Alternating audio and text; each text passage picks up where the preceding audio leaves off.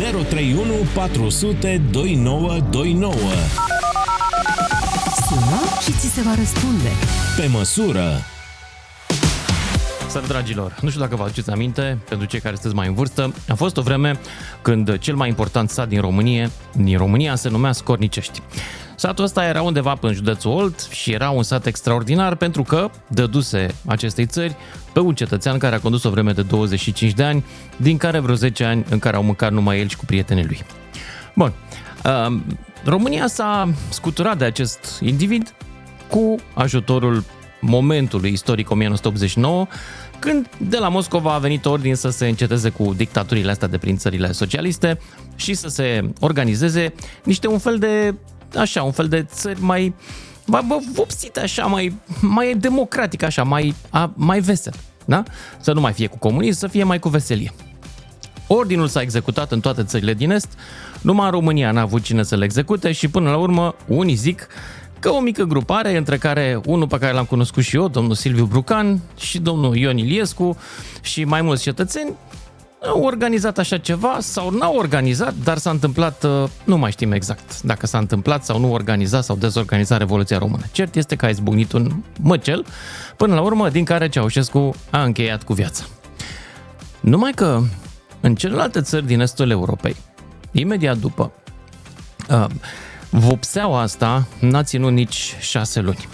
Vopseaua asta în care, să zicem, comunismul de esență rusească ar fi trebuit cumva să fie mai rozaceu așa un pic, cetățenii toți să n-aibă cine știe ce putere, la mm, cârmă să rămână tot un fel de partid comunist, în spatele lui tot securitățile de prin țările respective și așa mai departe.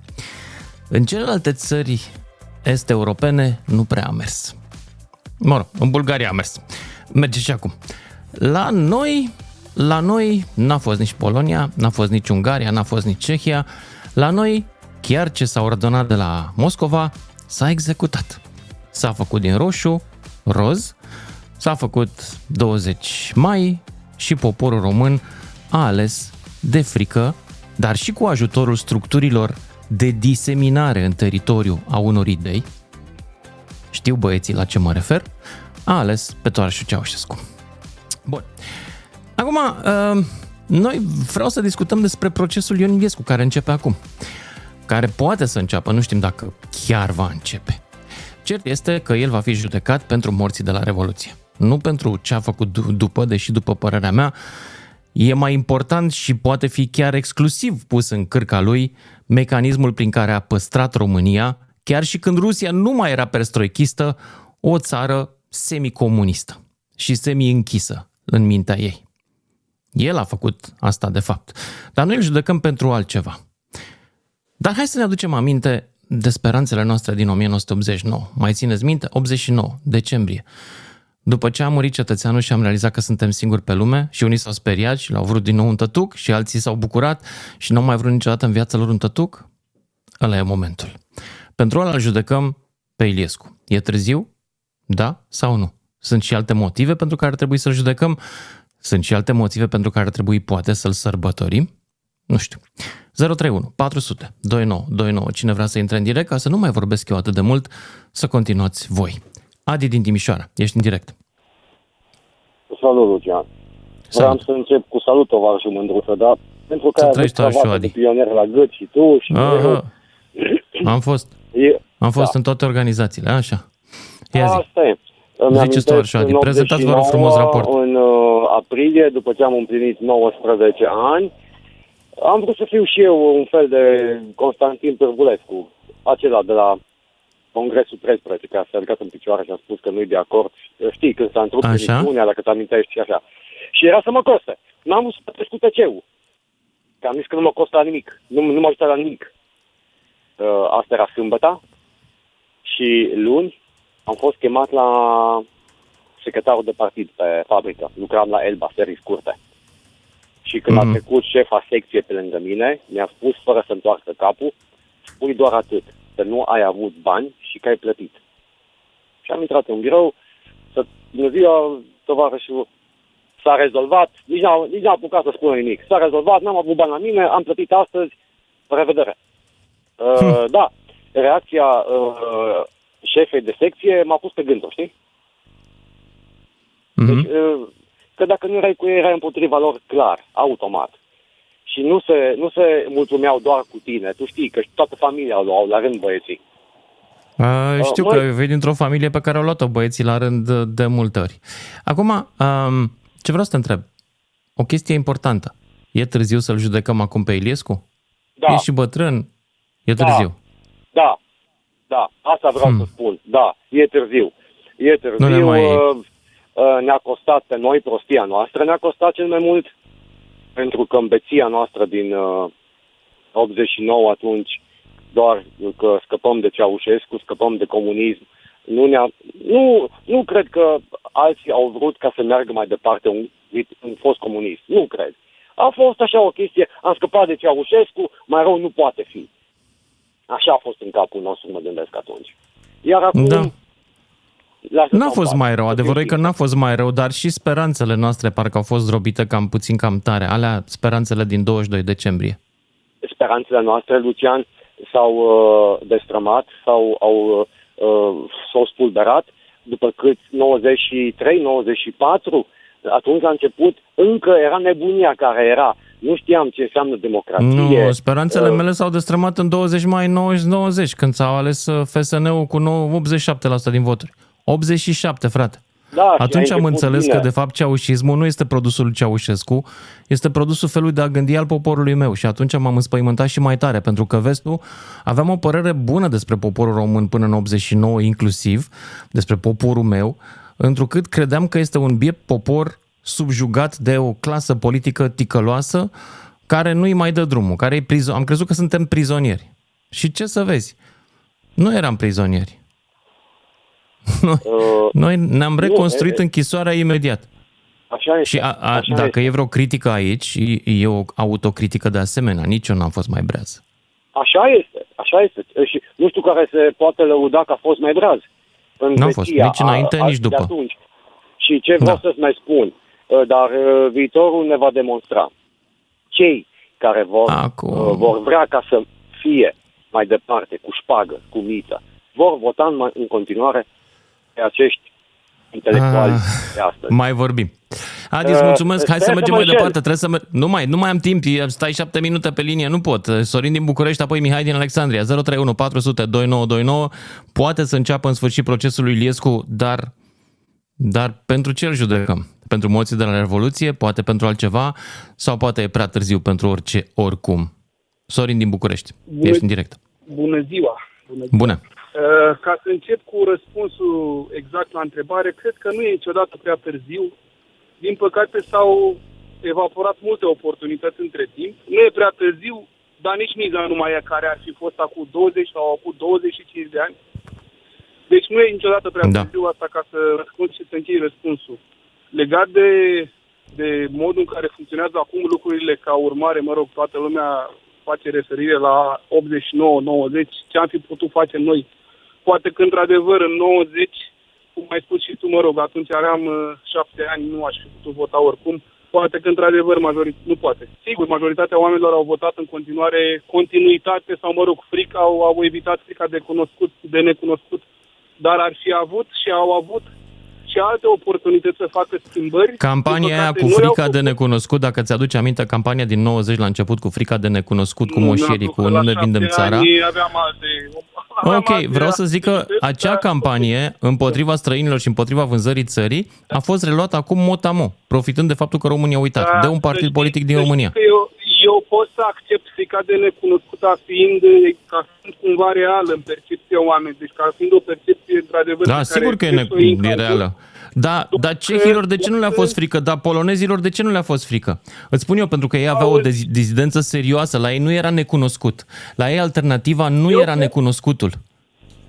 Pentru că cred la că noi, am știi de avut ce? Noi nu, nu, dizidență. la noi nu știam curajul ce este. Nu, nu, eu cred că dizidența am avut și noi, însă, din păcate, momentele și critice în care ar fi putut dizidența să facă schimbări reale, care erau anii 90, 91, 92, nu uităm de mineriadele alea, da? În Da. mineriadele alea au venit niște oameni care ghiște, ulterior ne-am dat seama așa, dintr-o perspectivă din spate, ne-am dat seama că oamenii ăia, de fapt, aia erau făcut să facă, da? Deci oamenii aia pe vremea Ceaușescu primeau cât bani, cât doi ingineri, da? Și ce, Mhm. mm-hmm. ce au fost folosiți pentru asta. Dacă în momentele alea dizidența reușească că să, să, să, să depășească problema asta a minerilor, ca să o luăm numai pe asta, atunci poate și noi am fi avut eh, mai mult eh, succes cu dizidența. Dar lucrurile astea, dacă nu au fost, eh, știi cum e, dacă nu bați cerul cât e cald, 90, 92, 94, când a venit Convenția da. Democratică, da, nu uităm că a fost o deziluzie, atunci chiar crescusem și eu mai mare și cred că atunci am votat prima oară, da? Atunci lucrurile au început să se schimbe. După care, nici ce, în ultimii 15-20 de ani, ce să vezi, au venit copiii celor care au uh, reușit să conserve puterea și acum, ușor, ușor, ne place sau nu Da, ne și în place. Convenția Democratică era Suntem plin de acolo. turnători, doar că noi nu știam. Erau oameni manipulați toți. Da, Nu știam. putem zice, da. Tot da, sistemul îi probabil, trăgea și pe probabil. ei de sfoară. atunci Ce am naiba? lucrurile altfel, da? Deci, ideea Da. este că acum, cum să zic, acum suntem cu toții, al- cu totul alții, deci acum 30 de ani aveam oportunități. Și ca să mă întorc la procesul lui- lui Iliescu, da, eu cred că niciodată nu e prea târziu, dar, repet, acum 30 de ani avea o însemnătate, sau cu 20 de ani, sau cu 15 ani. Acum este un moș care moare acum, mâine, poi mâine, mulți nu o să prinde vârsta lui, și că spun mulți, ne uităm la statistici. Mulți Hmm. nu o să prindă vârsta lui, nu o să prindă... Da? Și cu toate astea omul o să, o să moară. E adevărat, e drept pentru istorie să moară pătat. Așa este. Și asta e perspectivă personală. Da? Da? Mulțumesc, Deci, mulțumesc pentru mine mesajul e- tău. Uh, mulțumesc, trebuie să merg mai departe. Îmi scrie Sebastian, zice, e târziu să-l judecăm acum, dar ar fi păcat să nu o facem. Ok, hai să-l auzim pe Mihai din Alexandria. Salut, Mihai. Mândruță. Salut. Legat de judecata lui Iliescu, e clar, trebuie judecat omul, trebuie toate victimele care au fost la Revoluție, trebuie măcar să aparținătorii să aibă oarecare răspuns. Să fac o paranteză așa, sunt fiu de revoluționar, Așa? Tata a plecat uh, la Revoluție când aveam noi 6 ani. În perioada aia, Hmm. când a stat vreo 4-5 zile la Revoluție, a venit uh, într-o noapte, o jumătate de oră acasă, și-a pus puța la intrare lângă ușă, i-a pus mama o farfurie de ciorbă, ne-a pupat și a plecat. Și a mai venit pe, pe 3-4 zile. A venit cam schimbat. Nu prea înțelegeam eu atunci. Având vârsta de 6 ani, nu prea înțelegeam ce s-a întâmplat cu el. Și Era după- dezamăgit, după- a? Da, da. Foarte, Și? foarte dezamăgit. Cu timp, cu timp am început să-l întreb. Ce s-a întâmplat, mă, tată? Spune-mi și mie care a fost situația. El făcea parte dintr-o, dintr-o brigadă unde trebuia să intervină pentru uh, foști polițiști, primari, unde uh, intrau oamenii peste ei, localnicii, ca să-i linșeze. Să-i considera comuniști.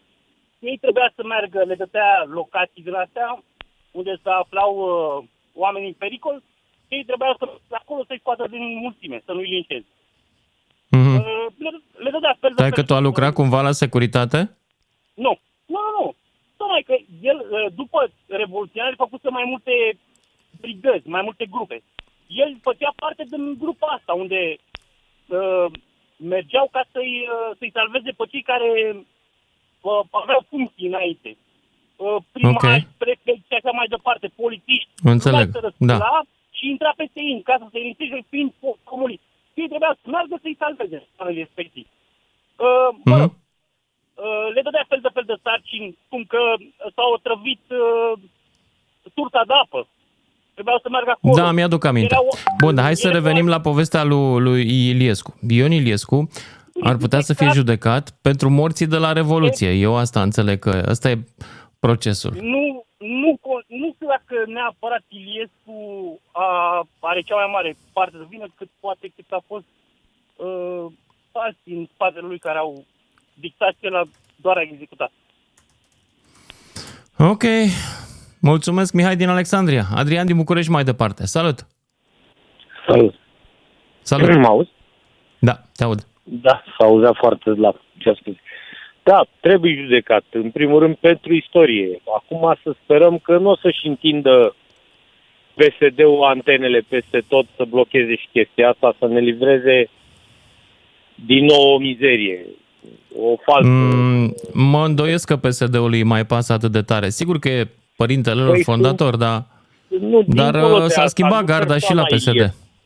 Hmm? Nu persoana Iliescu, ci cei care au rămas în continuare în spate. Ne aducem aminte că ultimul pă, arestat la cu milioanele, președintele Consiliului Județean, e membru fondator, adică încă sunt oamenii da, ai dreptate, da. la butoane. Adică e de vreme, ca să zicem așa, apropo de întrebarea ta, pentru o judecată corectă. Eu cred că corect ar fi să zică, domne, judecăm Revoluția și nimeni nu e vinovat cu asta basta. Adică nimeni nu primește pedeapsă, s-a prescris. Doar să știm adevărul istoric. Scuze. Mulțumesc, mulțumesc pentru mesajul tău uh, și Adi din Reșița mai departe, dar nu mai avem foarte mult timp. Adi, te ascult.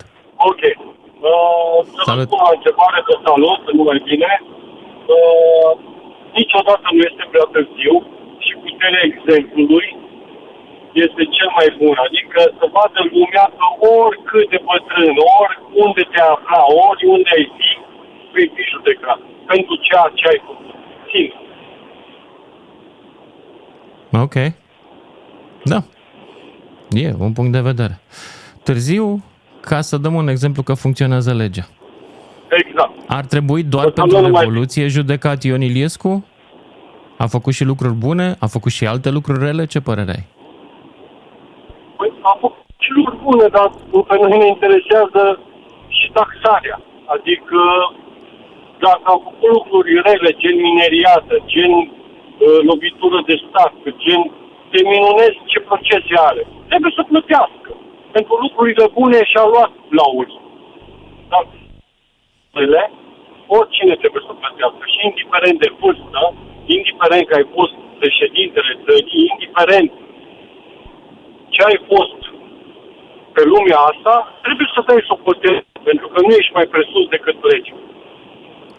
Mulțumesc, mulțumesc pentru intervenția ta. Mai departe, Constantin din Arad, care nu cred că mai are de mai mult de 30 de secunde. Salut, Constantin din Arad. Ești în direct. Constantin. Uh, da, m auzit? Da. Da. Uh, referitor la întrebarea noastră, din punctul meu de vedere, nu e, nu e târziu, e doar tardiv. Deci Ma. trebuia să întâmple chestia Frumos asta în urmă spus. cu 20 de ani. Da. Da. Nu e târziu, e tardiv. Bună, e tardiv. bună replică. Uh, iar pe lângă, pe lângă situația din uh, 89, au mai fost, cum a zis și antevorbitorul meu, mineriadele, a mai fost 13-15 iunie, să nu uităm, care, uh-huh. na, deci asta da, toate, mulțumesc. Toate ar, trebui... ar trebui poate pentru asta mai mult decât pentru Revoluție, că poate în Revoluție n-a avut o mână chiar atât de adânc băgată. Da, la mineria de da. Constantin, îți mulțumesc, trebuie să mă opresc aici, ne auzim cu toții după și jumătate. Lucian Mândruță e la DGFM. Ca să știi... Salut, dragilor, înapoi la discuția noastră. Ion Iliescu poate fi judecat în uh, procesul acela cu Revoluția. Uh, vă aduc aminte, nu e numai el, mai e și Gelu Voican Voiculescu și încă un general, mai sunt și uh, în discuție sunt morții de la Revoluție. De ce au murit peste 1000 de oameni? O parte dintre ei sunt cei care au murit înainte de 22 decembrie. Pe ea nu îi putem pune în cârca lui Iliescu. Nu i-am pus nici în cârca lui Ceaușescu, nu știm în cârca cui sunt. Unii dintre comandanții de armată care au deschis, pentru că armata a deschis focul împotriva uh, civililor în multe locuri, au fost judecați, uh, alții au ajuns și în Parlamentul României după ce au fost judecați, așa de bine ne-am descurcat. În sfârșit, nu mai contează, cert este că Iliescu va fi judecat pentru morții de după 22 decembrie, adică cei care au murit în confruntările cu teroriști. Nu știm cine erau teroriști, erau niște oameni care deschideau focul și mureau oameni pe stradă. Procesul spune că, de fapt, ce vrea să zică dosarul ăsta? Îi bănuiesc pe oamenii ăștia că ar fi profitat de acel deranj cu teroriștii, Doamne ferește să nu fie organizat chiar sau să fi acceptat organizarea lui pentru ca să preia puterea în confuzia respectivă. Și asta e discuția pe care na, ar trebui să o aibă avocația apărării cu acuzarea. Dar după 30 de ani, nu cumva e târziu? Mai înseamnă ceva pentru voi asta? Vă gâdilă, vă emoționează, vă doare, vă bucură în vreun fel? 031 400 2929 și în afară de asta mai sunt și alte lucruri pentru care poate întârzierea istorică a României de după 90, să zicem, faptul că noi în loc să na, în loc să mergem spre vest, am stat așa în siajul Rusiei, că nu știam ce să facem, întrucât la putere ajunsese tocmai gruparea care să vânduse Rusiei, după cum mi-aduc aminte la vremea respectivă că spunea lumea. Inclusiv eu, că lucram la SOTI, la o televiziune independentă, prima din România. Da, și televiziunea era controlată. În sfârșit, trecem peste. Hai să vă aud pe voi. E târziu? E bine? E prea târziu? E... Mm. Ștefan din Timișoara, zi tu. Bună, Lucian. Din Bună. Timișoara sunt un om care am fost la Revoluție în vârstă de 62 de ani. Deci, nu e singurul Iliescu, și căței de pe lângă el. Eu am fost ajutat de Ceaușescu, dar numai pe jumătate, din cauza cățeilor care își bagă nasul. Deci am dat scrisoare Nu lui înțeleg. Ceaușescu pentru locuință, că stăteam trei familii într-un apartament cu trei camere. Soția era gravidă în luna șaptea. După două săptămâni a venit doi oameni de la București, o doamnă și un bărbat. Și cu scrisoarea mea, m-a chemat la directorul, a venit și secretara de partid, Tamara Mesaros. Și m-a întrebat de cazurile, le-a spus, păi de ce n-a venit la noi, că de câte ori am fost în audiență și asta nu s-a putut rezolva, că n-am copil, că n-am asta. Și atunci ăia au venit să-mi rezolve scrisoarea. Așa. Tamara, fiind secretara de partid, a zis că nu putem să dăm că n-ai copilul, după ce na- îți dăm o- un apartament cu o cameră, după ce naște soția, îți dăm cu o cameră. Și Ok. da, eu am pus botul, am semnat scrisoarea, oamenii au plecat, mi-a dat un apartament cu o cameră, dar am stat 8 ani până mi-a dat unul cu două camere. Îmi dădea cu două camere numai la etajul 4 și la subsol. Da. Unde munceai? Unde trebuie munceai? judecat. Poftim? Unde munceai? Unde munceai la vremea aia? La AM, Timișoara. Care era salariul? Mai Aparate ții de minte? electric. Eram mic, aveam 1800 de lei. Eram tânăr, aveam 18 ani, 19 Mai ții ani. minte cât costa o casă atunci ca să ți-o poți cumpăra din salariu? Un apartament, da, un apartament era la 70 75 de mii de lei. De lei. Și tu aveai 1800 de lei salariu. Da. Da. Și spunea, Nu, păi cum de să ce nu cumpere iei apartament. proprietate? Că atunci era cu proprietate personală, care avea buletin de oraș, Da, să dea știu. proprietate Știu. personală, dar n-aveam bani. Că de unde? Soția gravidă, eu cu salariul de 1800, ce Când- să fac? Cum să mă descurc? Când Era a murit greu. Ceaușescu, l-ai regretat? Da și nu prea. Deci nu era singurul care făcea toate astea, avea și lângă ei de pe lângă el. El nu știa toate, dar vă spun, deci pe mine m-a ajutat, a trimis doi oameni să mă... Am înțeles. Acum îl regrezi mai tare decât atunci? Nu, nu, nu, nu, că și-a bătut Nu. joc de lume, deci avea putere și putea să pună piciorul în prag, o plătit toate cheltuielile și asta, dar s-a lăsat dus de vânt. Și el, și de nevasta și de asta, deci nu, nu depindea numai de el. Ștefan, Așa mulțumesc și că... Iliescu, nu numai el e vinovat. Despre, Și despre căței de pe procesul lângă lui Iliescu, Ștefan, uh, e bine că îl judecăm, nu e bine? Trebuie judecat și în ultima zi. Chiar dacă a doua zi moare, să fie judecat, să ple- plece pe lumea aia să știe că ce a făcut pe pământ. Deci trebuie judecat. Trebuie Ștefan, judecat mulțumesc. că a- Mulțumesc. Merg mai departe la următorul ascultător, care cred că este Ionuț din Bihor. Ia să aflăm punctul de vedere oficial. Salut, Ionuț. Salut, salut Lucian. Mie mi se pare foarte interesant, înțeleg că Iliescu e rău, rău absolut, la fel ca și Dragnea. Nu, Uh, nu e. Nu, E un așa personaj este făcut cu- de către societate. Mai Uh, multe în schimb- fețe decât... Uh, Da, eu, eu eram am o foarte privire tânăr gri la- asupra lui. E- Eu eram foarte tânăr la vremea respectivă, așa că aveam vreo șase ani la Revoluție, n-am de unde să, să știu ce s-a întâmplat foarte bine decât uh, urmărind documentarele și discutând cu oameni. În schimb știu că România a intrat în NATO și în UE în momentul în care țara era condusă de doi oameni care sunt detestabili, Năstase Da. și Iliescu. Și Iliescu. Așa e. Așa, s-au ridicat vizele pentru spațiul Schengen. Uh, doi oameni care sunt detestabili, Iliescu și acum la 90 de ani sau nu știu câți ani are, 9 spre 100, încă e, e judecat și trimis în judecată. Și De-aia mai departe. ziceam că e o perspectivă gri pe care o am, pentru că el a greșit în primii ani, a vrut să ne păstreze gubernie rusească mai mult sau mai puțin, sau mă rog, în limitele Lucian, perestroicăi. Că din, că din FSN-ul, După cel puțin, aia? Eu, eu, documentându-mă din FSN-ul din care făcea parte Iliescu, a făcut parte, de exemplu, cel care trebuia să fie candidatul la prezidențiale din partea coaliției Da, uh, Stolojan. El cred că a fost și premier mm-hmm. la un moment dat, uh, undeva după 90. Inclusiv Băsescu a făcut parte din guvernul după 90, adică o grămadă din oamenii care sunt de percepuți de Ionuț, de, de fapt problema pe care nimeni nu vrea să o spună, Așa. este de care nimeni nu vrea să discute, este dacă oamenii care au condus România după 90 au fost Așa. pe picioarele lor independenți, aleși și reprezentanții ai populației, sau au reprezentat o elită care în mare parte a conservat elita de dinainte de 89, inclusiv cea militară. Lucian, Asta este întrebarea uh, care ar trebui Lucian, pusă. Dar nimeni nu poate 2000... să o pună pentru că oamenilor le e frică și în ziua de astăzi. Da, și mulți oameni au devenit uh, dizidenți uh, și au înjurat comunismul după ce comunismul n-a mai existat. Pentru că de e acord. foarte confortabil să faci chestia asta. Uh, da. Mi se pare că o discuție serioasă pe care ar trebui să o purtăm în 2023 e despre serii care e militarizat, e cam printre puținele servicii secrete din Europa. Nu, nu știu dacă Franța, Germania mai au serviciu secret militarizat, noi îl avem în continuare. Uh, nu știm câți angajați există în SRI și nu știm care e influența pe care... Dacă ai putea SRI... să întrebi pe, pe cineva care știe, ce ai întreba în legătură cu acest serviciu? Um, dacă care ar fi prima ta curiozitate, aș, da. Aș dori, aș dori în primul rând, dacă aș avea acces la, la informații, uh, să văd care sunt toți infiltrații din presă, pentru că de-a lungul timpului am observat modul în care Ionuț. anumite subiecte Dar, uh, se Ionuț, da, și... se văd, da. frate. Adică nu trebuie să știi, nu trebuie să întrebi. Știu.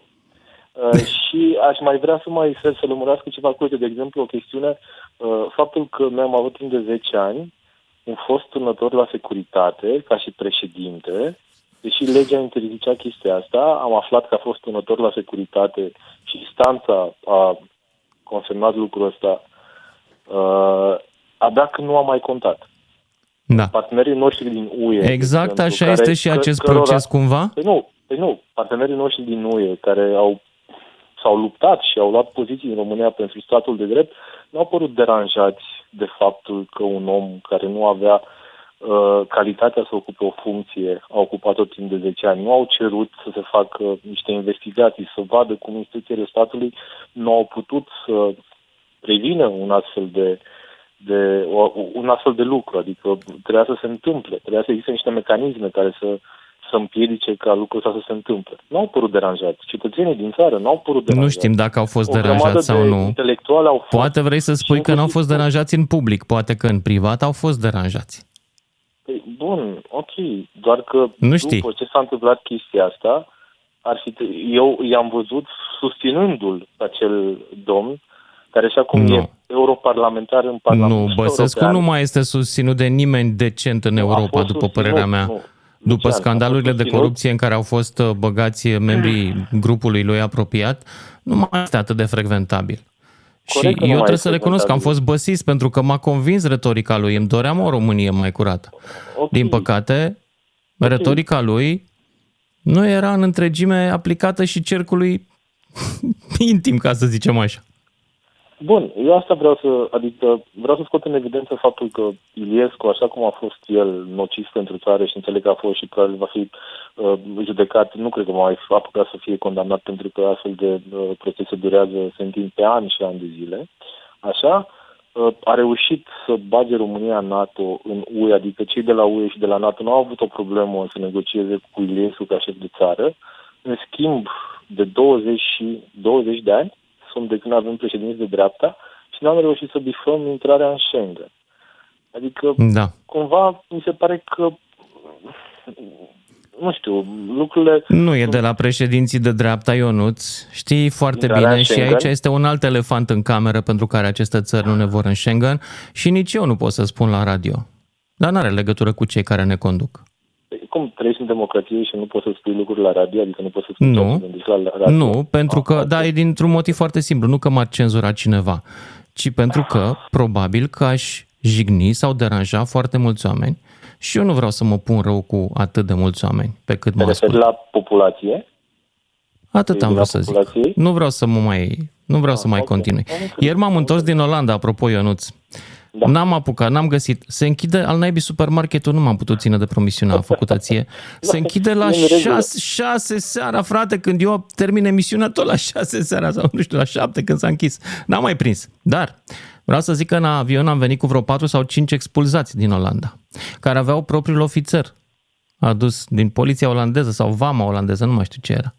A adus și înapoi acasă. Ia Da, gândește-te, deci, dacă eram e- Schengen, oare mai putea să mai expulzeze Olanda pe cineva din România? N-avea cum, că e spațiu de liberă circulație. Da, nu Asta știu, vreau doar să că zic. mi se, pare, mi se pare foarte ciudat cum Olanda, o țară care a fost pro-imigranți... E care, doar o țară, nu zic de Păi nu, că da, bun, e adică doar Olanda. e- Poate mai sunt și alte țări, abar n-am. Olanda expulzează cetățeni ai UE înapoi în România, în timp ce de-a lungul timpului, sigur, acum s-a terminat cu nebunia cu Da, sirieni că și sunt mai niște departe, infractori pentru că unii era- dintre ei. Ok, există și Noi acolo suntem unul dintre pușcării, marii acolo- producători de infractori din Europa, știm foarte bine. Adică ce e vreo surpriză aici? Nu, nu e nicio surpriză, dar ei când ne-au primit pe noi în UE, ne-au primit cu bune și cu rele. Ar fi trebuit să Da, știe că o așa e. țară care e mai puțin Și noi dezvoltată am primit oamenii pe sunt mai- italien cu mafia italiană, care după aia a venit să aducă gunoi aici. Deci, Iată. dar nu, suntem chit. Adică nu știu dacă trebuie suntem să ne chit. acceptăm unii pe alții, cu bune și cu rele. Și, adică, ideal ar fi... Da. da. Da, în regulă. Bine, Lucian. Bine, mersi. Hai să mergem mai departe. Următorul ascultător, Mihai din Oregon și Relu din Neamț. Salut, Mihai. Salut, Lucian. Salut. Uh, uite, uh, în primul rând, uh, la întrebarea, prima întrebare a ta care ai pus-o, că dacă trebuie judecat e târziu, e prea devreme, e, se trebuie judecat. Deci nu căutăm revanșă, nu căutăm uh, pedepsirea lui în pușcărie, ci căutăm o reparație morală. Deci știm foarte exact ce a însemnat Iliescu pentru, uh, pentru acea vreme. Uh, eu am trăit acele vremuri, că chiar vreau să spun la început că numele nu sunt Mihai din Oregon, ci sunt Mihai Golanul. Pentru că am uh, participat activ uh, în viața Ai fost golan? uh, universității. Pentru Da, am tinerii fost care golan ne și ascultă, să știi că am public tânăr aici la radio, tinerii care ne ascultă, probabil că nu știu ce înseamnă golan. Golani erau demonstranții anticomuniști, antifeseniști din între ianuarie și iunie 90. Și uh, vreau să spun Așa. că în afară de Revoluție, a doua întrebare era pentru ce mai poate fi judecat sau... Uh, Da, el pentru ce îl mai condamnat judecăm de- acum pe Nea Ilici? E târziu? Uh, Ar mai merita și pentru altceva? Nu știu. Da, sigur. Deci, uh, ca dovadă Să-l pentru felicităm. Uite, partea de Ionuț a, Revoluție, a punctat uh, bine. Ne-a este băgat în NATO și nu e. Așa, zi tu. Partea, uh, uh, există o carte scrisă de o, de o rusoaică când s-au desecretizat, uh, uh, uh, când s-au desecretizat documente de la uh, KGB, uh, în Așa. care există stenograma în care Iliescu cu Petre Roman s-au dus la, uh, la ambasadorul Uniunii Sovietice pe acea vreme, deci reprezentantul Moscovei, Kajelnikov îl cheamă, și în care el, se, uh, el făcea asigurări explicite că România nu va avea un derapaj către vest și că va, o va susține și o va ține aproape de către mama Păi Rusiei. știm, asta a Astea făcut, sunt asta a lucruri- fost absolut evident. Și a Extraordinar. folosit Deci pentru asta se asta știa, sau toate face și o structurile șoacă statului acum. comunist. A folosit inclusiv securitatea pe care a reînviat-o și a Face și o folosit-o ca să șoacă se acum asigure când că se nu duce la derapăm spre Putin. vest. Da. Uh, a- altă chestie, uh, Târgu Mureșu. De asemenea, acolo a fost diversiune clară. Sunt convins că au, uh, se pot găsi și la securitate uh, documente secretizate în care acolo a fost o diversiune uh, ca să-și reînființeze ei uh, SRI-ul și cum au făcut-o, în felul în care au făcut-o. Sunt Nu sigur că cred. e și mâna lui Nu Iliescu cred, acolo. nu, nu cred. Eu cred că a existat și acolo un plan, nu neapărat al nostru. Nu cred. E- Asta e, am auzit tema asta și în epocă, atunci. A, să știi că Asta mai erau sunt și alte informații care servicii le-am de eu de informații care activau pe teritoriul României atunci. Nu doar al nostru, Adus nu doar aminte. KGB-ul. Altă chestie. Zic. În piața universității. Da. Adus aminte cum aduceau, trimiteau oameni să deturneze o manifestație pașnică care vroia pluralism, vroia democrație, vroia libertate. Dar asta era mecanismul vroia lor, da. Capitalism. Da.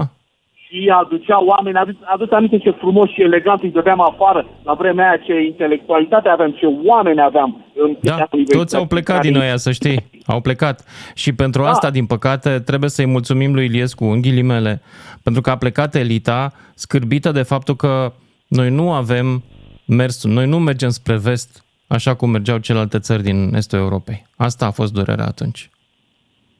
Din păcate. Imediat a spus deja despre Nu știu dacă el a regretat până la urmă și el ne-a băgat în NATO și nu e pentru că a regretat sau nu. Nu știu. Trebuie să ne oprim aici, Mihai. Ne auzim cu toții după știrile de la Fix. Ascultă-l pe Lucian Mândruță. În direct la DGFM. Salut, dragilor! E liber la dosarul Revoluției, acela în care Ion Iliescu, împreună cu Gelu Voican Voiculescu și cu încă un cetățean uh, de profesie general la vremea respectivă, parcă rus îl cheamă, sunt judecați pentru morții de după 22 decembrie, ăia care au căzut în confruntările cu teroriștii.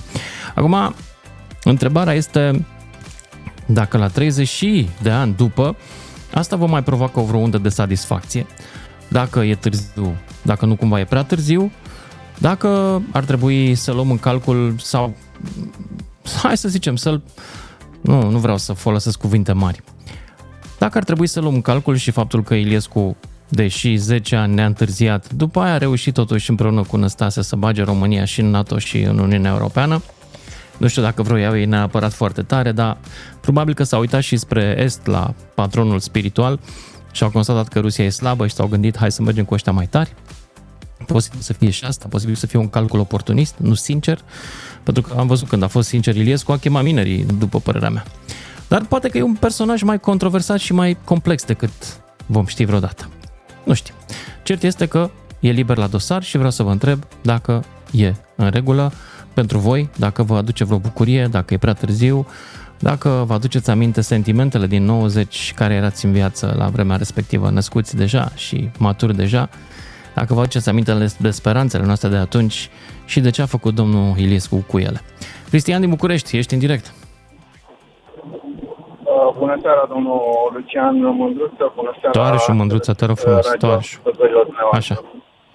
Ia zi. Uh, consider că deschiderea procesului domnului Iliescu nu trebuie privită ca o vendetă, nu trebuie privită ca o răzbunare sau ca niște plăți care trebuie făcute.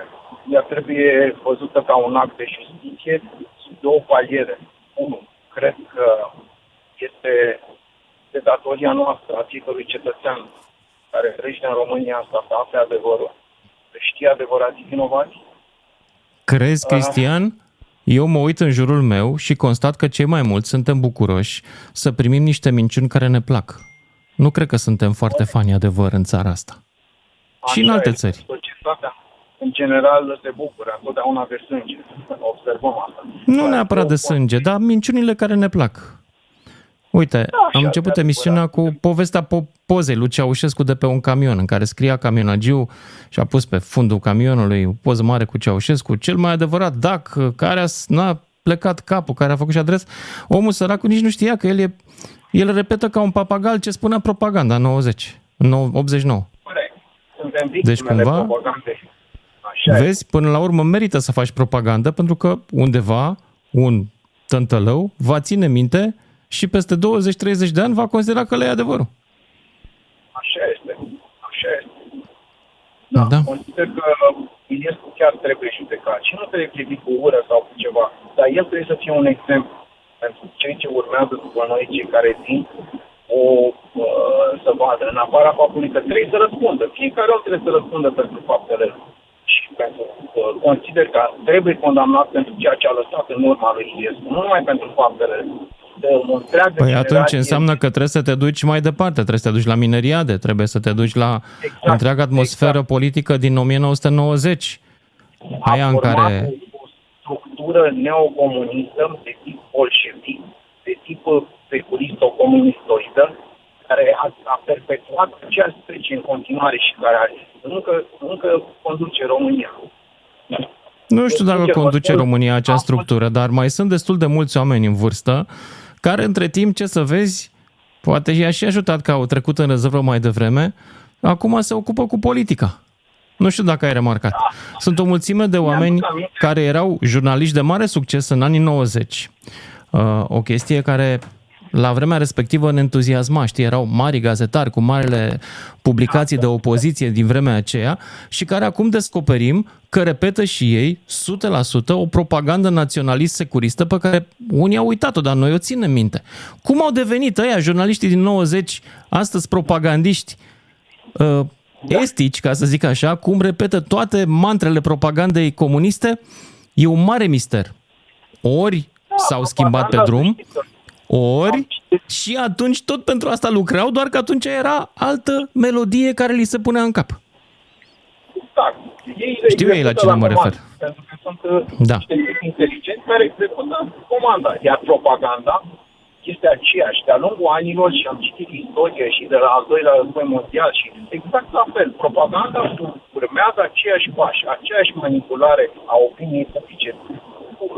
Oamenii nu uită repede ce se întâmplă. Uită ce se întâmplă. Bineînțeles, au și ei grijile lor. Nu putem să-i condamnăm. Mulțumesc, Cristian din București. Mai departe, mai departe trebuie să merg la Cristian din Tulcea, după care Nicolae din Constanța. Ia să vedem ce zice generația mai în vârstă decât mine. Cristian din Tulcea, ești în direct. Salut, uh, Lucian. Salut. Uite, Ia zi. uh, îți spune un, uh, ce spune un uh, uh, participant la uh, mișcările care au avut loc în țară. Așa. Eu i-am fluierat pe activiștii de partid care au ieșit în fața primăriei să uh, joace Foarte Hora bine ai Unirii pentru victoria Revoluției. Dar vreau să spun în primul rând uh, o replică a lui Octavian Joja, fost deținut politic. El spune așa, s-a răsturnat un sistem, dar i-am uitat la putere pe aceiași conducători. Mhm. Aproape Asta aceeași. spune Da. mult și în raport cu ce spuneai tu mai devreme în dialogul cu colegul tău. Dar aș vrea să mai punctez uh, prin uh, două personalități ce spun. Uh, Ia zi. un uh, ministru de externe al uh, României spune în felul următor. Dacă nu te opui deschis hoției și corupției, ești părtaș. A zis vreodată un ministru român aceste vorbe memorabile? Îmi, dai, îmi permis Cine? să spun numele? Da, te rog. Cine? Uh, a spus-o în direct săptămâna asta, cred, Cristian Diaconescu. Ok, da.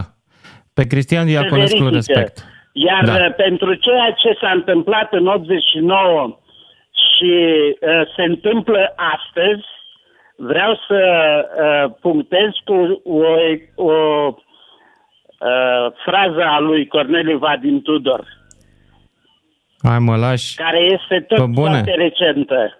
Mă lași Și cu exprimă Vadim un Tudor, mare alt adevăr. securist. Nu e niciun mare adevăr. Ăsta era unul dintre primii securiști ai țării. Avea revista împreună Păi cu da, avea un frate Eugen ofițer Barbu, de revista securitate, Securității. Dar uh, el spune așa, noi am pregătit teroriști la școala militară. Era undeva în subcarpați prin... uh, E, știa el. Nu cred. Nu-l cred pe Vadim nici când este spune un adevăr. mare adevăr, uh, Lucian. Nu Dar cred. acum, marea problemă a acestui proces ar fi următorul.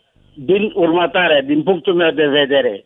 Aștept ca băieții ăștia care vor fi judecați, trei din câteva sute, care Mhm. ar trebui să fie și ei pe banca acuzaților Bună acolo, observație, da, că nu erau doar la trei, așa crimele e. care le-au făcut din decembrie și până, în, până prin uh, 92, 96 chiar,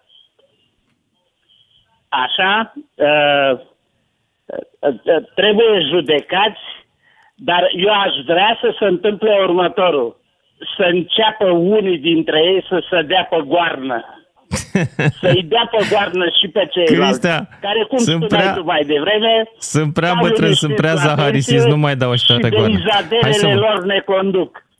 hai să vă spun un lucru, pe care l-am mai spus așa din când în când, dar numai în cercuri private.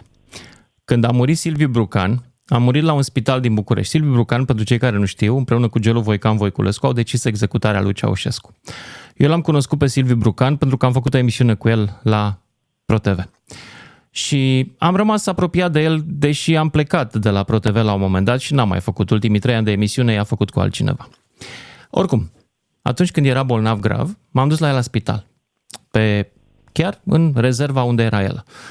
Și am vrut să văd cum e, cum să spun, eram recunoscător pentru că mi-a dat șansa să fac o emisiune în care eu credeam și la care se uitau foarte mulți oameni. Am încercat, mai bine zis am sperat, pentru că știam trecut. Știam că fusese stalinist. După aia ambasadorul al României la ONU. După aia dizident, dar cu conexiuni bune și la Washington și mai ales la Moscova. Și m-am gândit că știind și el că va muri, poate o să-mi spună pentru cine a lucrat. Crista nu mi-a zis. A murit și a luat cu el secretul. Cred că se va întâmpla cu toată Faptul, revoluția asta. Lucian, faptul, Lucian, Da, am te să ascult. spun, uh, este, este alifie.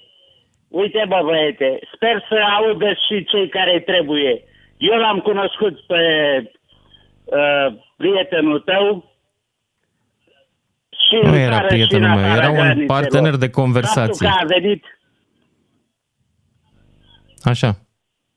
faptul că a venit în România și că a participat la uh, ceea ce s-a întâmplat în 89 spune clar că până la urmă și la urmă uh, nu i-a fost rușine și a, res- și-a respectat condiția de român. Silviu Brucan? Da, Până la urmă, el n-a plecat din țară, într-adevăr. A murit aici, n-a avut urmași, a murit și l-am îngropat câțiva. Mă rog, nu l-am îngropat, eu l-am incinerat. spuneam despre faptul da. că atâta timp cât a avut misi- misiuni în afara țării și Dar până a la avut- urmă s-a întors în uh, evenimentele alea servinți din 89 în țară și nici atunci A, păi n-a nu, stat deoparte, el era în țară, cât de era, mult? era, era în țară în nou- în 89, în decembrie, era, uh, cum să spun, deportat de la el de acasă, într-o casă în Dămăroaia, la marginea Bucureștilor. Dar era cumva sub protecția atât a ambasadei ruse cât și a celei americane. Băiat deștept.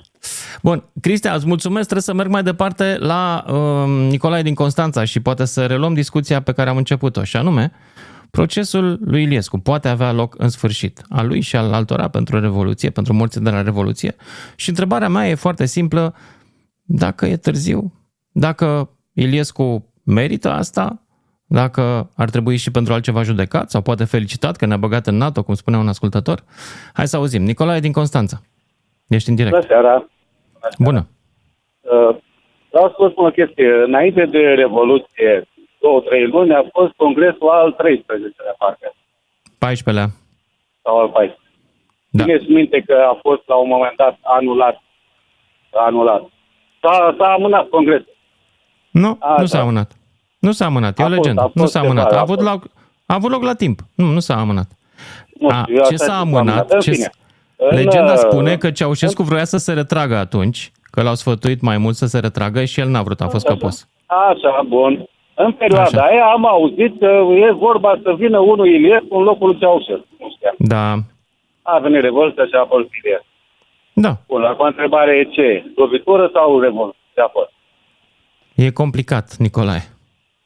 E complicat. Nu știm. Altă chestie. Nu știm. Uh, n-am Eu nu prea știu, mult n-am, participat. n-am participat, n-am fost acolo Deci a la... fost și el, practic, Iliescu tot un mare comunist ca și Ceaușescu, numai Oh, conjunctura da. a fost căderea comunismului și a trecut și el de partea democrației. Asta, N-a trecut restul de partea tot democrației. celălalt. El a fost, de fapt, un comunist cu conexiuni bune la Moscova, care ura câteva lucruri din el, câteva elemente din, din regimul Ceaușescu, între care cultul personalității și lipsa de democrație, că Ceaușescu nu se sfătuia cu nimeni decât cu nevasta. E, Da, da, da. uh, Asta l-a făcut un candidat bun ca dizident, dar un dizident cu proptele bune la Moscova și în care rușii au avut încredere Da. că poate s- să aplice planul lor de perestroica. Ce era perestroica? O reformare a sistemului comunist, dar fără ca el să se îndepărteze de Moscova și fără să se ducă spre capitalism.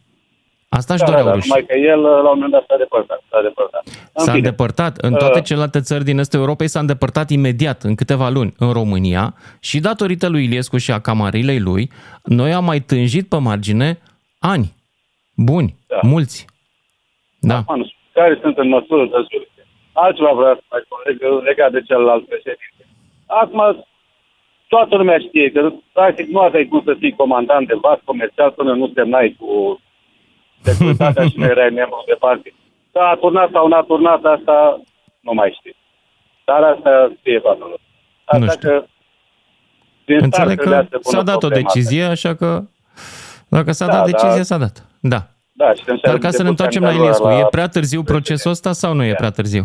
După tine. E târziu? Prea târziu? Cum e? E târziu. Mulțumesc. Petru din Câmpina. Mulțumesc, Nicolae din Constanța. Petru din Câmpina mai departe. Bună Salut. seara, domnul Mândruță. Bună. Bună. Uh, Ce se întâmplă? Nu Năstase Culescu ne-a băgat în UE. Am intrat în 2007. Păi nu erau ei la putere? Cine?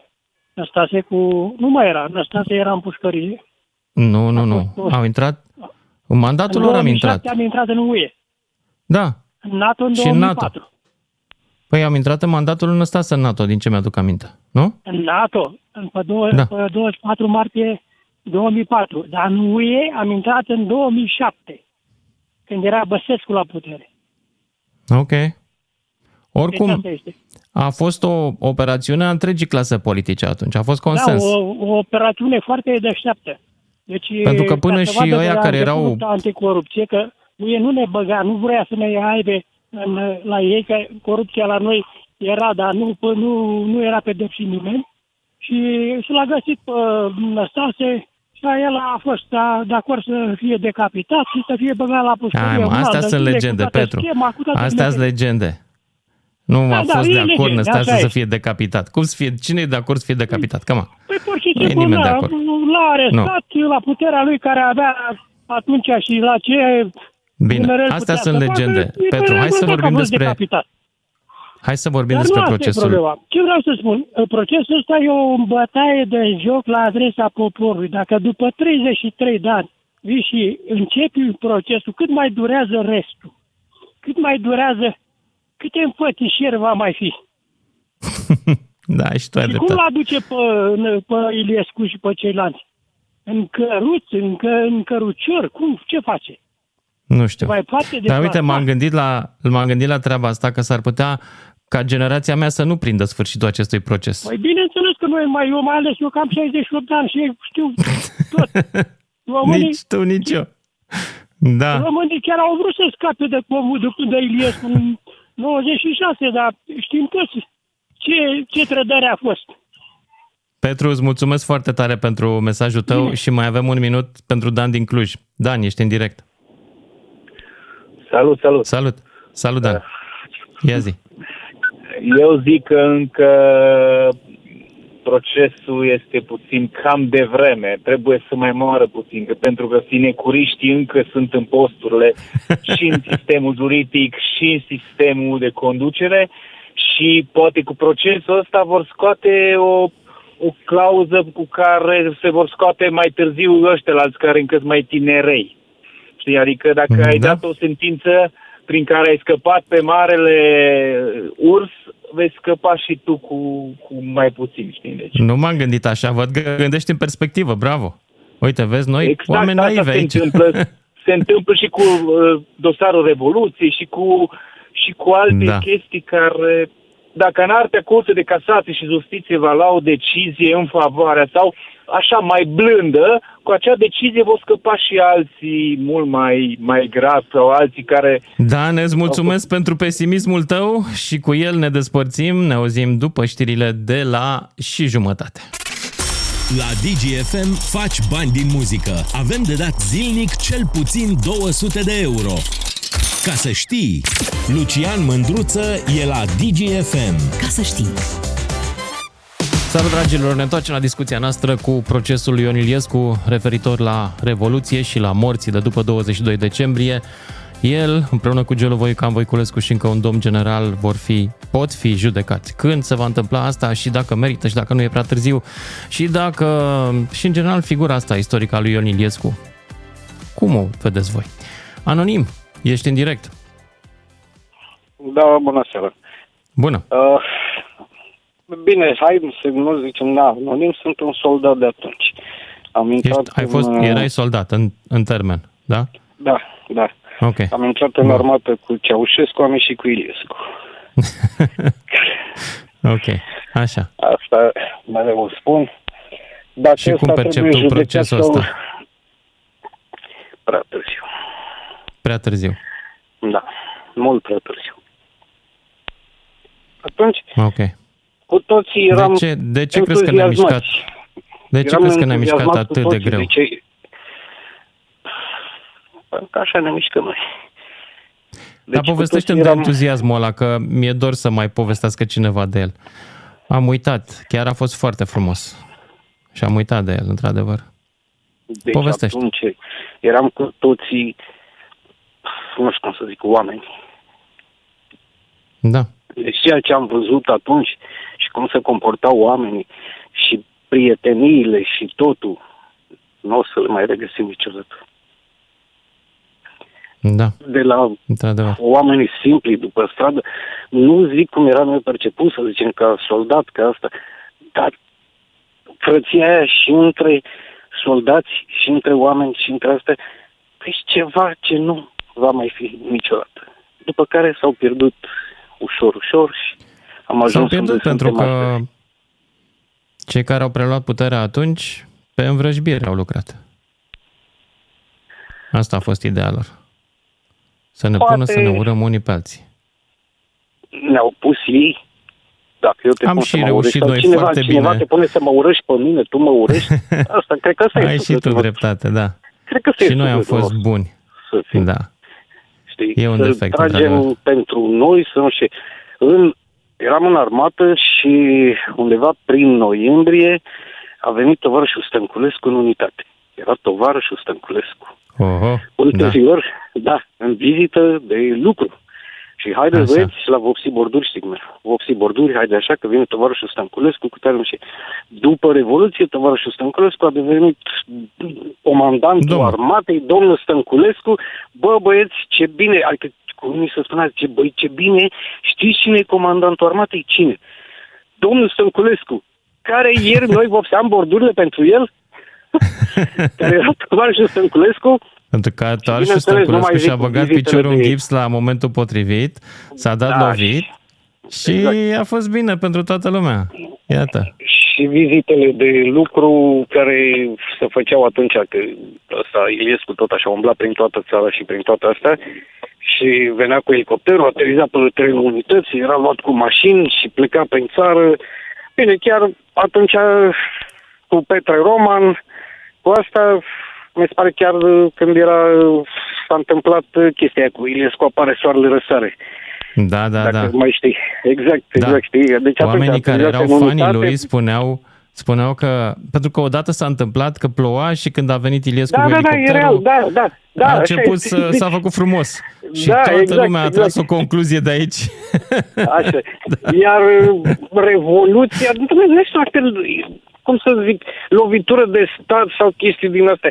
Noi eram scoși, eu nu știu dacă tu ai fost atunci în armată în acea perioadă sau asta. Eu Uh, terminasem armata de un an la Ah, Revoluția. da. Deci eram Da. scoși pe stradă, a început în 16, când s-a dat prima dată alarma, N-am pe prins-o în urmă armată. am fost scoși pe stradă uh, după 10 seara să nu mai lăsăm uh, grupuri de oameni, mai mult de 10 persoane și nu știu, o noapte eram pe stradă, o noapte eram în unitate. Noi care eram ca soldați, sincer, ne duceam, eram câte trei, ne băgam într-o scară de bloc, ne înghețeam mm. unul în altul și ne culcam. Nu am împrăștiat pe nimeni, nu m-a interesat să împrăști pe nimeni. Așa, Dar în ce, asta oraș, făceam noi. în ce oraș uh, erai? În Hunedoara. Chiar în Ah, ok. oraș în Hunedoara. Dar ce, Și era multă ieșeau lume să oamenii de la protesteze în combinat. Hunedoara? Nu prea cred că era Păi multă erau- lume să protesteze. Nu, nu, dar erau oamenii de la combinat care ieșeau la 10 seara să schimba, că lucrau în trei schimburi. Da, da, da. și da, așa. După care o noapte stăteai în asta, că noi de atunci din 16 n-am mai ieși. După care în... Dom'le, îți spun, deci o mare și o mare prostie. Când a fost uh, celebra chestia lui Ceaușescu de falo, tovarășii de se mișca și toate astea. Ne-a băgat pe la cu partidul și astea, domne, intrați la televizor că vorbește tovarășul, băi, nenorociților, intrați să vedeți pe tovarășul, că nu e ce ziceți voi și ce chestii din astea. Că golanii de la Timișoara, care au fost învățați cu... A, deci uh, în armată vă, vă prosteau că nu e revoluție, că e, sunt niște Da, golani, domne, a? deci pe 16 când s-a dat alarma, Uh, noi ne duceam la masă, a sunat sirena, știi cum e vaca, cum îi ziceam noi aia mare, și am zis, aoleu, ce trebuie să facem? Că aveam și noi două luni în armată, abia depusese în jurământ. Ce trebuie să facem acum? Asta e vreun scurt Așa. de a sunat aia. Și zice, domnule, care era curios și chestiunea asta, repede în oraș, că a anunțat cadrele, uh, nu mai știu, mi se pare Radu cel frumos sau ceva, o chestie din asta a fost uh, ce trebuia Mhm. anunțat. După știu. care ne-am Da. întors în unitate, primul zvon care l-am auzit, au intrat un în țară. Și am zis, Asta da, li da, s-a da. spus multora ca să, ca să Du- le Asta era în întărite... 16, domnule, în 16 seara. Da. Deci a intrat un Da. da. în țară. Și am zis, a, păi noi suntem 23 de milioane, ăia 8, nicio problemă, plecăm doar jumate, nu-i probleme, ne batem cu ei. După care iar la vreo Oh, oră, Doamne, ce minciuni s-au servit atunci. da, așa, după care la Da. vreo oră, două, avioane iugoslave survolează teritoriul țării. Mal dracu. Păi noi eram unitate de rachete antiaeriene, ok. Da. Dați o rachetă și rezolvăm cu așa. După care am început și noi să aflăm ușor, ușor, de fapt, ce se întâmplă cu Timișoara cu astea. Erai băgat Dar în spune-mi, sală, cu teroriștii v-ați luptat? Că Hai, Iliescu, dom'le, n-a fost niciun acum terorist, pentru dom'le, povestea n-a cu fost, dom'le, teroriști... niciun terorist. Deci n-a Dar fost cine a, niciun tras, terorist, n-a fost. cine a tras după 89?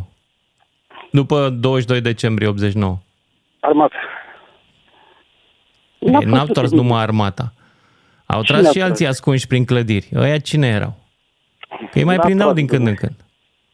care erau tot de la armată și își luau la pe bătaie, n-a fost dumneavoastră, a fost armata, a fost și, uh, cum îi zice, uh, ce-a dat, uh, cum îi zice, tribunalul și asta. Armata s-a împușcat între ei ca și cei de la Băneasa sau S-au de la pușcat la Otopeni, că- autopeni între ei de cât de deștepți erau, dar totuși Așa au fost. n-au peste fost tot. numai ei. Au mai Nu, fost și domnule, alții. peste tot. Nu? Deci după, Bine. așa, spuneam chestia Ok, asta. trebuie să, mă, Uh, trebuie să merg mai departe, că nu mai am multă, lu- mult timp și, na, uh, Mircea din satul mare. Ne întoarcem la procesul lui Ceaușescu. Târziu, prea târziu, hai să vedem. Nu, este momentul foarte bun. Am zis procesul lui super Iliescu bun sau momentul. Ceaușescu? Cred că am zis da, deci Ceaușescu nu lui de târziu. Și Iliescu. voiam să spun că în dictatura comunistă Ceaușescu a avut parte de proces corect și de sentință corectă. Și în democrație, 33 de ani, Iliescu nu are nici proces, nu are nici sentință. Când, când Da, a mă, fost da. mai bine, în dictatură sau în democrație? Pe ceașcă l-am urât Când- mai mulți. Mai mult timp, mai mulți. L-am urât Uh, rău de tot. Eu și personal, voiam- nu știu, dacă alții l-au iubit, poate. Eu l-am urât. Pe cine? Pe Ceaușescu. Păi și eu l-am urât. De asta zic, a avut parte de un proces corect și de o sentință corectă. Și n-a Mm. avut de așteptat. A uh, fost forțat procesul, a fost, era condamnat deja de dinainte. Stănculescu, Erau- a fost, Stănculescu a fost un personaj pozitiv la un moment dat pentru că Da, că l-a a fost trădat. de partea poporului. Da, a fost de așa e. partea dictatorului. De aia Iliescu la și fel. a fost lăsat în pace de toată lumea. Da, După dar 90. asta zic, că și Ilie, Iliescu a, uh, a, f- a folosit metoda pompierului. A dat De foc acord. și a apărut el ca pompier care să stingă focul. Ok, de acord. Și până la un punct sunt de acord că ne doream să scăpăm de Ceaușescu cu orice preț, inclusiv Da. cu, cu prețul uh, de a avea o revoluție ghidată de Rusia. Dar totuși, după 90, se putea face, ne puteam duce spre Occident fără să mai întrebăm pe ruși, cum au făcut și polonezii, cum au făcut și cehii și toți ceilalți. Doar că da, ei nu dar aveau în dumneavoastră fruntea ziceți țării... de polonezi. Polonezii nu sunt ortodoxi. Ziceți de cehi. ce contează? Cehii nu sunt ortodoxi. Păi Uh, ce Ungurii au importanță avut are? în 1957 sau când acea revoluție, dar ungurii nu sunt ortodoxi. Deci, uh, după cum observați, Belarusul este prieten cu Putin. Pentru că Mircea. Belarusul este țară da, ortodoxă. știu. Da, hai să-ți dau o țară ortodoxă, care e foarte democratică și ok. Grecia. Dați-mi. Grecia. Grecia. Da. Nu? Nu suntem condamnați dacă suntem ortodoxi să fim cu Putin. Nu suntem. Bun, dar bine, acum dumneavoastră puteți Păi- să apărați ortodoxia, n-aveți decât. Numai eu mă uit la, la procent. Iartă-mă, dar n-am niciun sentiment față de ortodoxie, dar eu nu cred că trebuie să ne considerăm uh, condamnați sau ne, cum să zic, să, să ne desconsiderăm pentru că suntem ortodoxi. Și asta în Da, condițiile nu, în aici care, nu-i atenție, eu vorba nu de merg la scla- biserică, ca să mă înțelegi, eu nu sunt uh, practicant al vreunei religii. Eu sunt agnostic. Dar nu cred că trebuie să ne plângem, mamă, suntem ortodoxi și e nasol. Nu, sunt și ortodoxi, ok, grecii. Dar eu e n-am foarte ok. zis că unii sunt răi, unii sunt buni sau... Eu zic procentul. Uitați-vă, Da. în decembrie 89, românii ortodoxi fiind, au, făcut, au avut curajul să facă o revoluție, așa Belarusul de ce nu are curajul să facă revoluție? Ru- Rusia, Acum? poporul rus, de ce nu-l dă jos pe dictator? Pentru că îl iubește. Exact, pentru că au o anumită mentalitate, pentru că au anumite televiziuni care le distruge Nu, îl iubesc, lor le mentalul place colectiv. Așa. așa le plac lor, uh, conducătorii. Așa le plac. Eu nu cred Păi că e de așa la le plac, ortodoxie. dar, dar Eu cred că e vedeți de la cum sunt ei, constelația noi lor. ajungem într-o situație Genetic. periculoasă pentru că le plac la ăia dictatorii. Deci suferim noi, suferă Republica așa Moldova, suferă Ucraina. Ucrainienii după 33 de ani de, de lideri ruși au, au devenit mai inteligenți Au la un scăpat, moment dat da. și au zis, bă, noi nu mai vrem cu Rusia, noi vrem cu Europa, vrem cu America, vrem cu NATO. Nu? Așa e. Mircea, îți mulțumesc, dar trebuie să merg mai departe că nu mai am mult timp. Florin și apoi Adem. Florin din Cluj, ia zi. Da, bună seara, Lucian. Bună. Două Bună. chestii am ca să închei mai repede să scap de mine. Mi-am amintit cu, așa cu o, la oarecare nostalgie de emisiune tale cu Silviu Brucan. Și mi-am amintit da. o replică a lui când a zis că în România, după Revoluție, vor trebui să treacă cinci generații să ne schimbăm mentalitatea ca și popor. Nu, el a Mi-a fost zis, foarte a zis de ciudată. 20 de ani. 20 de ani a 20 zis. de ani. Nu, Da. da. în fine, are trecut eu greșit. Și mi-a fost ciudă pe el. Dar au uite că au trecut aproape dublu și nu se schimbă mai nimic și mentalitățile noastre. Da. Brucan ne-a ghicit. Mai am o chestie, să-ți răspund la întrebare. Eu, părerea mea, totuși că nu e prea târziu să judece acum. Bă. M-a Nu e. trecut un sentiment de tristețe când ai zis tu că no, generația noastră nu va mai prinde pro, sfârșitul procesului Iliescu. Dar după aceea, altul de bucurie că sigur Iliescu va prinde acest uh, sfârșit al procesului. Eu El nu mă este bucur Highlander. de... Nu mă bucur de... Da, e Highlander. Nu mă bucur de răul oamenilor. Și i- i- între timp am... Eu cred că e o, putem să avem o perspectivă gri asupra lui Iliescu, nu doar neagră. A făcut și lucruri bune. Când pe mandatul lui uh, am, ne-am întors spre Europa. E adevărat, într-un moment în care nu prea mai aveai ce să mai aștepți de la Rusia. Dar nu Asta e putem fi adevărat. siguri că sfârșitul va fi ceva rău pentru Iliescu. Nici măcar de asta nu putem fi siguri. Da, într-adevăr. Bine, da. îți mulțumesc, Florin. Mergem mai departe la Adem, după care Alexandru. Salut, Adem. Salut, Lucian, salutare România. Eu mă mir că, uite, concetățenii mei, chiar și după cele spuse de Brucan, și eu eram adolescent atunci și eram nervos pe treaba aia, dar gândind acum la rece, după toți acești zeci de ani, uh, observăm că armate întregi de procurori și de judecători au primit salarii și pensii nesimțite speciale ca acest om să fie liber să conducă destinele României. Deci, haideți să nu condamnăm doar Adem, pe tu, Iliescu. tu din orice, fii atent. Eu dacă zic acum că punem roșii a, anul viitor, tu zici punem roșii, pentru că roșu este culoarea procurorilor și judecătorilor care primesc pensii Lucian, speciale. pe cine l-a Tu lăsat orice ai liber? L-a face, lăsat pe ajungi la punctele subiectul de ăsta. E aceeași melodie, Lucian, dar nu te-ai l-ai lă- plictisit? L-ai lăsat, l-ai lăsat liber pe Iliescu până acum sau eu? Nu aveam nu. oameni plătiți care tocmai să se autosesizeze pentru treaba asta. Procurorii români, Adem. dacă știți, s-au sesizat pentru Putin și Pentru l-au putea acest de crime proces împotriva nu umanității. e vorba de procuror. Pentru acest proces a trebuit Da, de un ce? sistem întreg să se hotărească. Nu e doar Lucian, la Putin, știi că la Putin s-au sesizat procurori din România că Putin e, uh, face crime împotriva umanității, știi, nu? Nu știam. Nu. E, cum dracu zeci de ani de zile procurorii ăștia toți din România, toți ăștia care sunt mari, elevați... Dosarul de școli Revoluției alese, are mulți ani, dar nu a Dar- existat o voință politică, să spunem așa. Păi, Lu- Până Lucian, acum. justiția parcă nu era cu politica, nu? Justiția parcă era independentă, nu? Aici e vorba de politică, fiindcă vorbim de un om Lucian, politic important. Procurorii sunt inamovibili și de aceea... A, doamne, mă, primesc dar n-are nicio treabă cu salarii procurorii nesimțite treaba speciale. asta. Eu vreau Decizia să zic, n-a românii fost la trebuie procurori să înțeleagă aici. Cine, anume îi ține, cine nu îi ține în situația asta. Nu îi ține nici Bine. Iliescu, nici politicul. Îi țin ăștia plătiți care ar trebui să-și facă treaba și nu și-o fac timp de zeci de ani de zile. Despre ce vorbim? Adem, mulțumesc, dar trebuie să merg mai departe. Mersi, uh, Alexandru din București și cred că mai avem un minut sau două. Salut, Da, Alexandru. bună seara. Bună. Eu vreau să ofer o soluție la toată situația asta pentru viitor. Te rog, în sfârșit, ia zi. Luare de mită minim 20 de ani. Dare de mită minim 20 de ani. Hm. Trafic de influență minim 20 de ani. Cumpărare de influență 20 de ani. Abuz în serviciu 20 de ani. Vă spun eu, după câteva exemple, ne potolim cu toții. Nu prea cred. Nu credeți? Eu zic Nu. că asta ar fi singura soluție. Ești tânăr, cred. Posibil. Cred că nu-ți cunoști națiunea. Noi cu Dacă toții am vrea ca ăia de lângă noi să fie politică, cinstiți, dar s-ar când putea vine face. tentația peste noi, noi putem rezista. Asta e drama aici. Zic și eu. Asta cu soluția Poate mea. zic prostii. Pedepse Îți mulțumesc mai pentru ea, drastice adică și atunci ai dreptul- ne potolim. Ai dreptul la opinie. Îți mulțumesc pentru ea. Mihai din București, mai departe, ultimul minut. Da, Poate ne bună întoarcem seara. la procesul Iliescu. Salut! Ia zi. Uh, Vină târziu? Sunt un, sunt un pensionar de 73 de ani. Sănătoși. Uh, nu am, am lucrat în fabrică, în meseria de frezor, repet, frezor, nu frizer. Am câștigat foarte bine, acord global, între 4.000 și 5.000. Ei bine, acum am o pensie de 2400 și vreau să spun, nu am fost membru PCR, dar eu regret comunismul și urăsc capitalismul în situația în care au ajuns pensionare care au muncit în țara asta.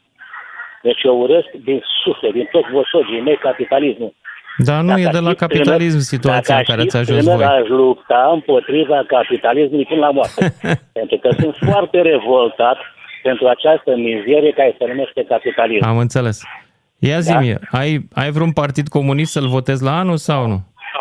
Ba da, am. Care? SOS România.